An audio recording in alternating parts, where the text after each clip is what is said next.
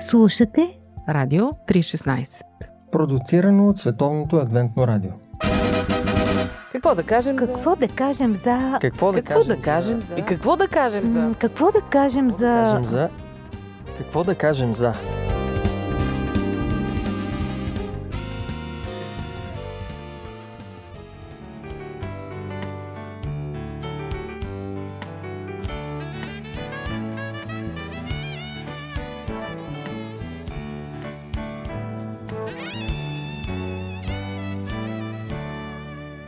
Здравейте, уважаеми слушатели! Аз съм Мира, заедно с Ради и с Боби сме в студиото, за да си говорим днес за cancel културата.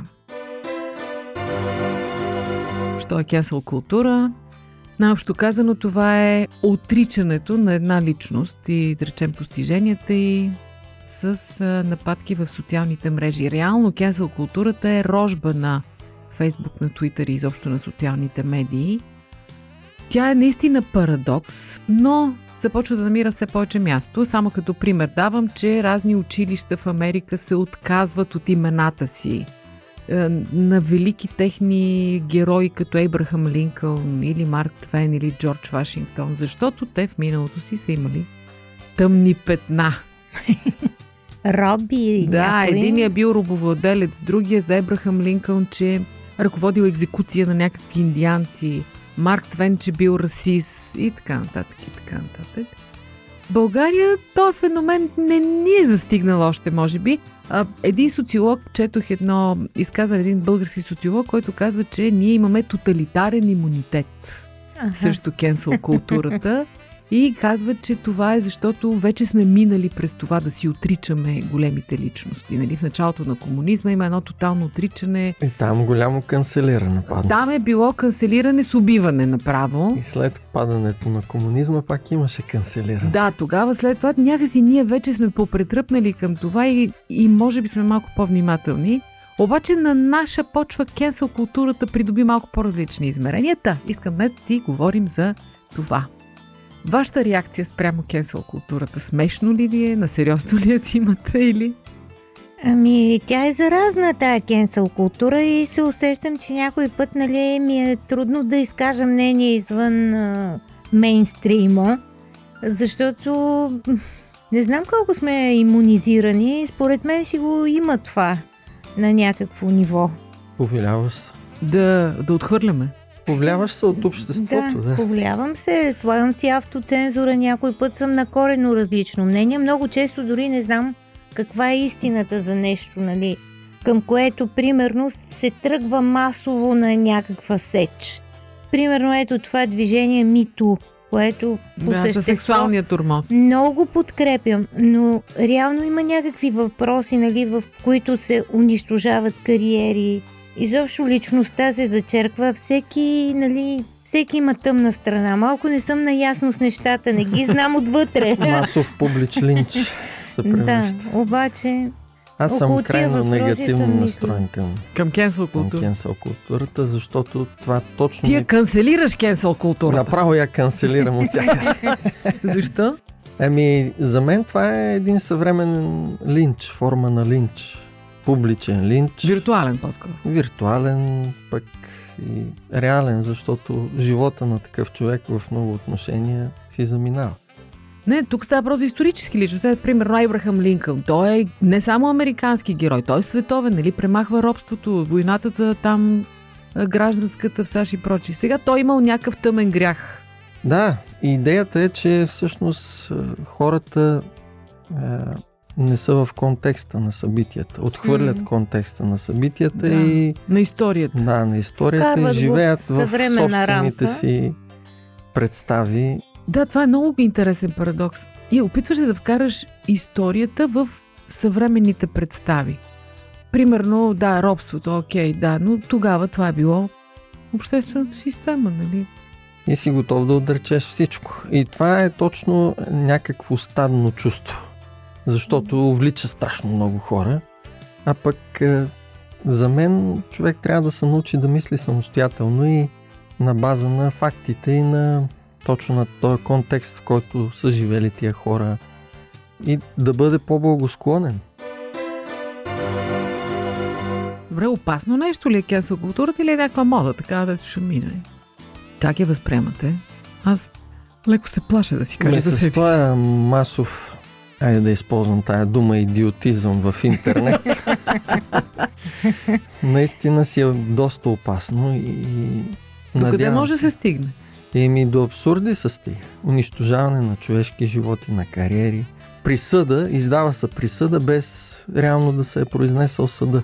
Аз и мисля, сещам се за думите на Христос, който е безгрешен пръв да хвърли камък. Да, абсолютно. Скоро така си спомних, имах повод да си спомня биографията на Фани Попова Мотафова, над, може би най-големите български писателки, която в началото на комунизма е не само отречена, тя е репресирана, унищожавана, унижавана и прочие, защото по времето на фашистския режим е изказвала симпатии към режима на Хитлер.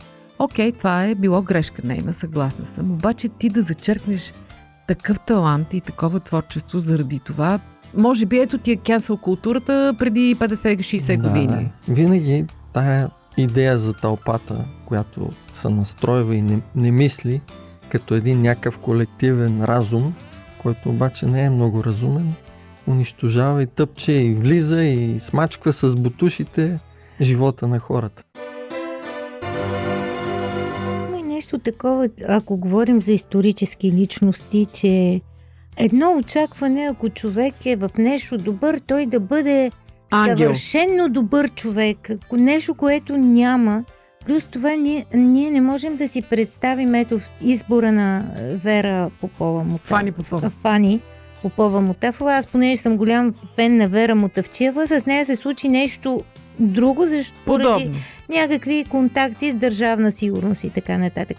Да, окей, може това да е било грешното решение. Може да не е било толкова ясно кое е добро и кое е зло в някакъв момент исторически, а в последствие, нали, човек да... Ние го гледаме вече през а, разстоянието на времето. Но изведнъж, нали, всичко се зачерква, сякаш той човек не е имал светла страна, сякаш не е бил гений в Няма нещо. постижения. Да, няма постижение, особено като се фаворизират някакви теми като робството, женски въпрос, феминистки други някой път неща и, и се абсолютизират и вече нали, настъпва някаква такава наистина гилотина. За мен на опасното тук е а, в това, че хора без грам мозък, някой път и жестоки или с някакви отклонения, имат платформа, както ти каза, че това е рожба на На медиите. на медиите, защото къде друга, де, не знам си кой от, не знам си кое е село, да. ще може да се, да се изкаже какъв е някакъв учен или някакъв голям политик или така нататък. Сега От друга страна пък не трябва нали, да забравяме, че има баланс, който е хубаво да се поддържа. Когато има морално укорими действия, има нещо хубаво в това канцелиране, т.е. да се упрекне морално злото. И когато наистина нещо е зло и е очевидно зло, е хубаво да се игнорира, да се отхвърли и то това да става масово. Както примерно нацизма в Германия, в Австрия. Е Значи, забранен. Наскоро, Криминализиран. наскоро водих една дискусия, защото на шега някой беше в една група беше казал Хал Хитлер, нали?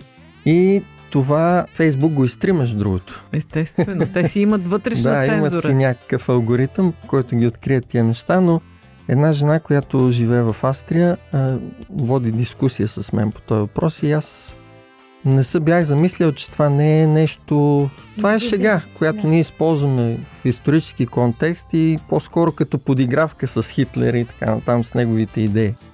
Но а, канцелирането на Хитлер и нацизма направо отрича всичко и иска да забрави всичко свързано с него, да, Да. го унищожи. То си има две страни, защото така пък се митологизират някои работи. Да, да. Примерно сега в България големи битки се водиха след края на комунизма и май още някъде се водят за премахването на паметниците на съветската армия, на комунизма и така нататък. Обявяването на комунизма за престъпление. Това окей. Мисля, че всички, особено пък те, които са пострадали от режима, бяха съгласни с това нещо. Обаче, това допринесе да се из- изгради някакъв ореол на мъченичество М. около а, комунизма и, и дейците на комунизма и сега виждаме обратното явление. някаква носталгия, че това било най-хубавото време нали, в историята на България. Библейски послания. Истини от книгата, която съдържа най-важното. Едно предаване на Радио 316.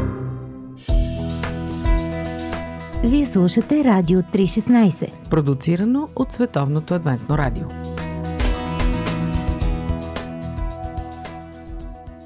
Аз обаче се замислих за кенсъл културата в България. Ние не, няма да си отречем Ботев и Левски, нали? Не сме стигнали до там още.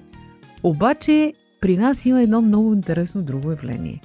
Канцелираме всичко, що е авторитет. До вчера, примерно, думата учител, училище, учен, Учен. е това е... Лекар.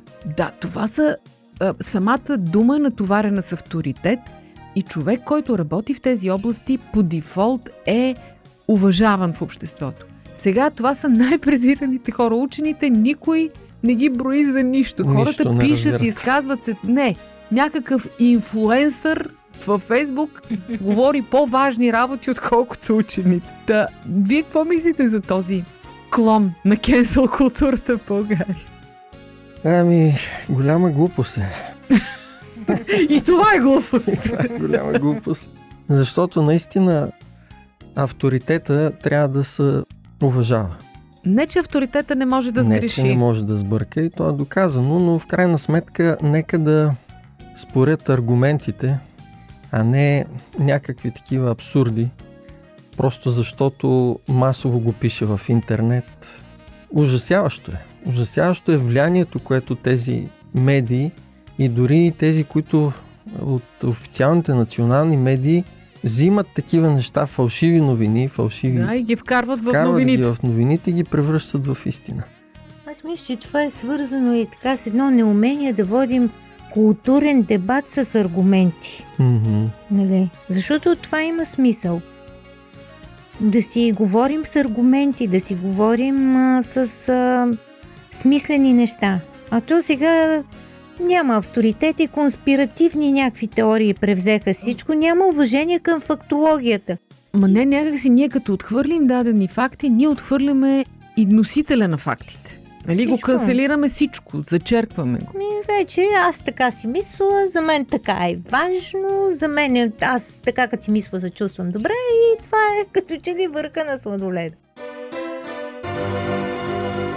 През последните години се говори точно за езика на омразата и това е нещо, срещу което много се работи. Забранено, ето ти, дето кажеш, Фейсбук си има алгоритми, Мгм. които език на омразата директно се а, елиминира, блокира, дори такива профили се изхвърлят, които използват и прочие.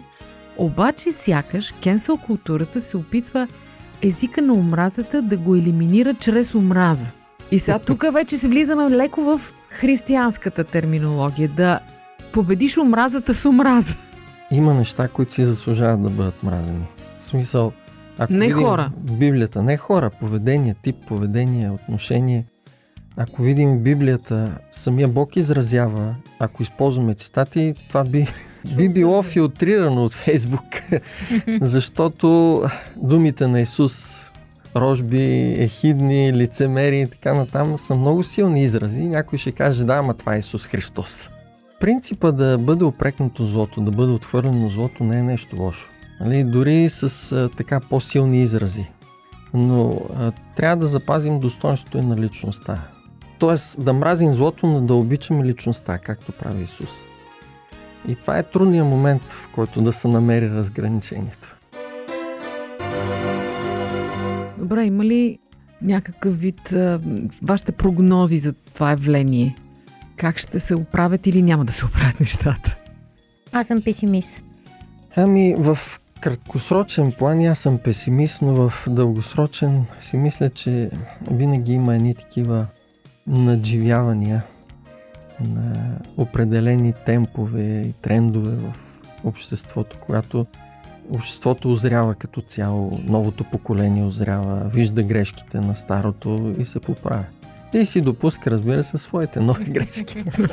Ради ти, що си песимист? Ми... От това, което виждам, нямам някаква експертна позиция, разбира се. Сякаш точно поради липсата на такъв културен дебат на това да се уважаваме като хора, макар че сме на различни позиции. На мен също ми е трудно, мен също ми се иска да удара под кръста. Обаче някак си, а пък като гледам хора с такова по-толерантно в истинския смисъл поведение, които примерно са с по-консервативни като моите виждания, но в същото време се държат много културно, много толерантно и то това им е природа, се възхищавам.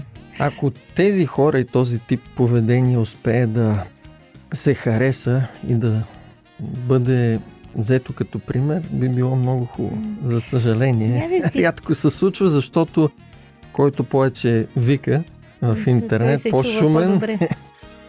Но може би е това, нали, благородството винаги те хваща, винаги те пленява и, и имаме нужда от това в това малко време на хаос и малко така време на криза, наистина да, да се опитаме по-благородно.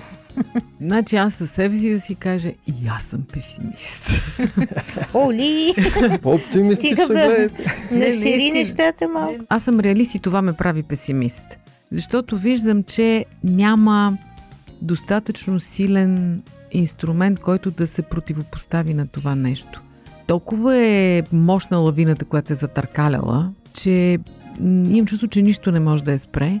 От друга страна, това, което Боби каза, разграничаването на злото от извършителя на злото е в разковничето е в него. И си мисля, нали, колкото и да звучи клиширано, любовта на Бог е тази, която може да оправи нещата. Мгм. Няма как. Аз в себе си, честно казано, и аз се озлобявам. Участвала съм в такива дискусии, в които се канцелира нещо или, или искам да канцелирам тия, дето канцелират, нали? Няма значение. По същия начин. Да. Обаче аз усещам как се изпълвам с озлобление и как ми се иска да ги уязвя по някакъв начин, защото те ме уязвяват било с простотията си, било с нахалството си или с нещо друго. И аз искам да ги накарам да се почувстват също толкова зле с приказките си, колкото и аз съм се почувствал. И това няма край. И единственото, което съм усещала е, че ако аз си наложа с така с е, усилие на волята и с молитва, да започна тези хора да ги виждам със състрадание и да виждам, че това са хора, които са просто нещастни и за това се държат така, може би тогава само спирам. И това може да ме спре. Говоря за себе си. Абсолютно не съм единица мярка за останалите хора, но го казвам за себе си, че единствено там виждам надеждата. Да, ама ако всички спрем пред простотията и масовата култура на канцелирането, кой тогава ще извърши промяната и ще даде добрия да, пример? трябва някой да се жертва. Да се опълчи някой. Уважаеми слушатели, не знам дали вие сте привърженици на кенсел културата или обратно тя ви дразни, но каквото и да е, надявам се да сме ви дали повод да се замислите докъде може да ни доведе това и какви могат да бъдат истинските последици.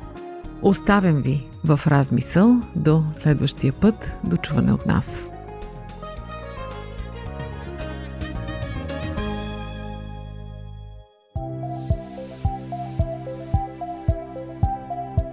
Слушате Радио 316 Продуцирано от Световното адвентно радио. сайт 3-16.bg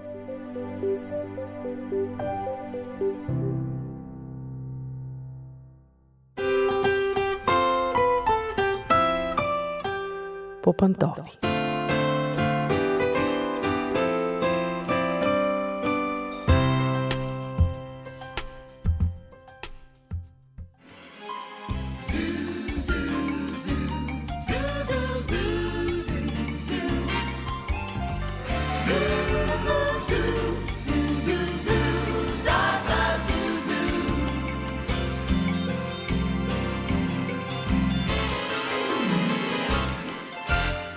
Здравейте, уважаеми слушатели! Аз съм Мира. Започваме с семейните теми.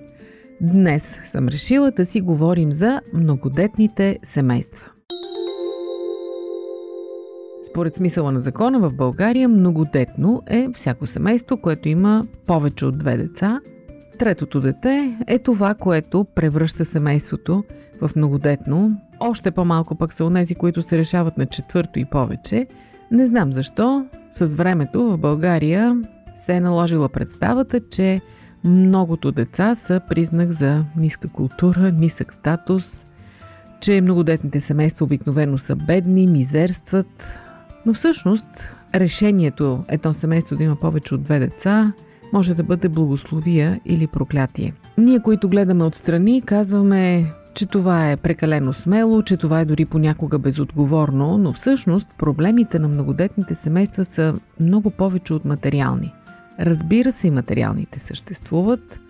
Трябва по-голяма кола, по-голямо жилище, има повече разходи за храна, за дрехи, за училище и така нататък – но днес думата ми не е толкова за материалните проблеми на многодетните семейства, за отношението на държавата и прочие и прочие, а за отношенията вътре в едно многодетно семейство. За съжаление, не винаги роднините на семейството са подкрепещи. Много пъти, когато те съобщят, че чакат трето дете, бабите и дядовците, които по принцип се радват на внуци, реагират остро и казват, вие нямате акъл, как можахте, това е безотговорно, кой ще го гледа това дете, няма да имате пари и семейството не получава много подкрепа. Същото се отнася и за колегите в службата.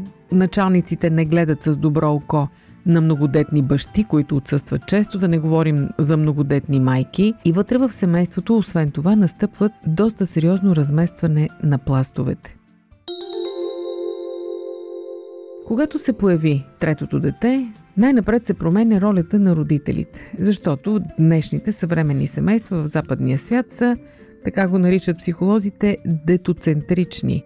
Тоест, най-важни са децата. Особено ако детето е едно, то наистина е царят вкъщи. Дори и да са две, пак е същото. Вече при третото дете се разместват нещата и се връщаме към класическия модел, в който родителите са най-важните, а това често довежда до сериозни конфликти. Появили се трето дете, трябва да се появят и нови правила в семейството. Най-важното е, че родителите стават важните и отговорните. Те не са просто обслужващ персонал, който вечно може да бъде укоряван, от който постоянно се изисква и който вечно е изостанал с задачите.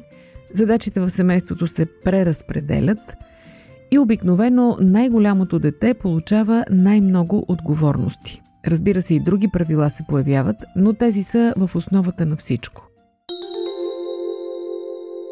Важно е родителите да разпределят добре вниманието си, освен това. Понякога се получава така, че третото дете се появява след две доста поотраснали деца и се превръща изведнъж в един малък терорист, разглезен, който командва цялото темпо вкъщи.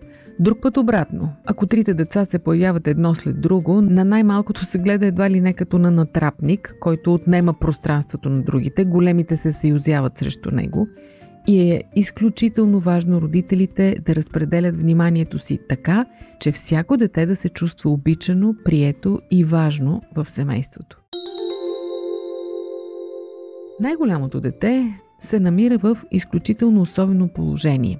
В някои семейства то се превръща в трети родител и се натоварва с прекалено много отговорности, дори става пренебрегвано дете, родителите му го възприемат повече като колега, на когото трябва да възложат задачи и понякога това може да създаде конфликти между него и останалите деца или да му ограби детството и да го превърне в едно прекалено сериозно и травмирано дете. Тоест важно е родителите да разпределят задачите вкъщи според възрастта на децата, но да бъдат стриктни в изискванията към всичките.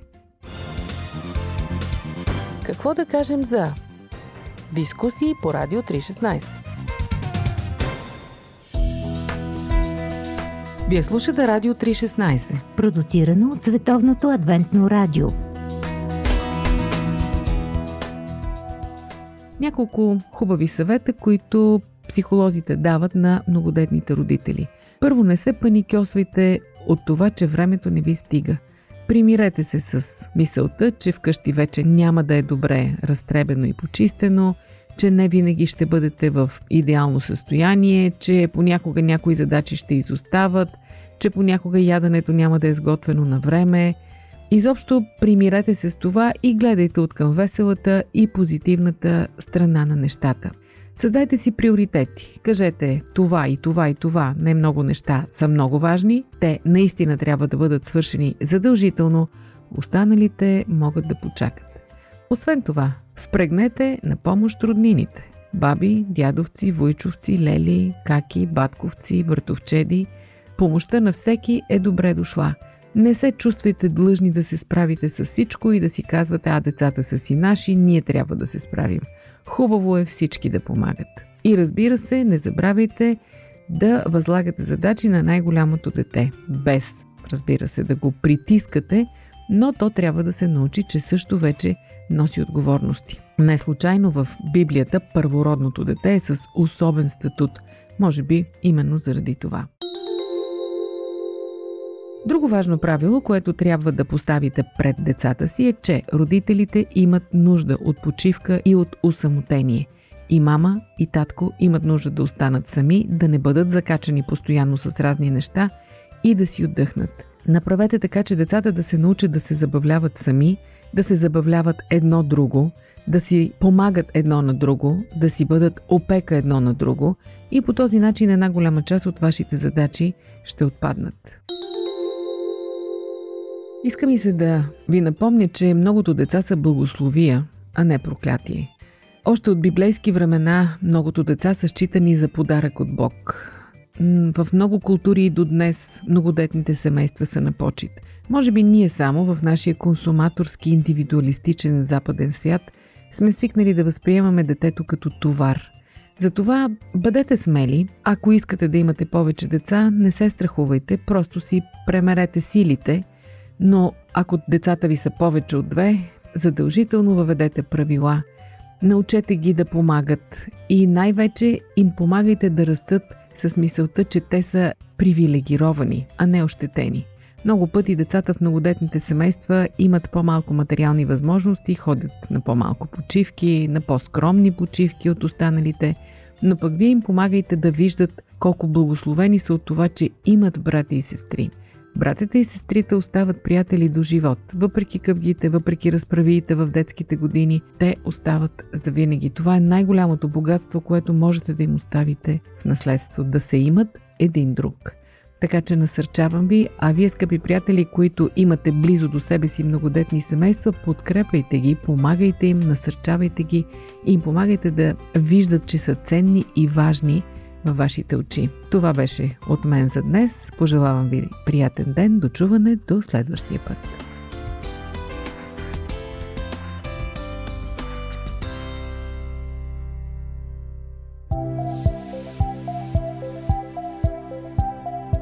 Радио 316 Продуцирано от Световното адвентно радио. Сайт 3-16.bg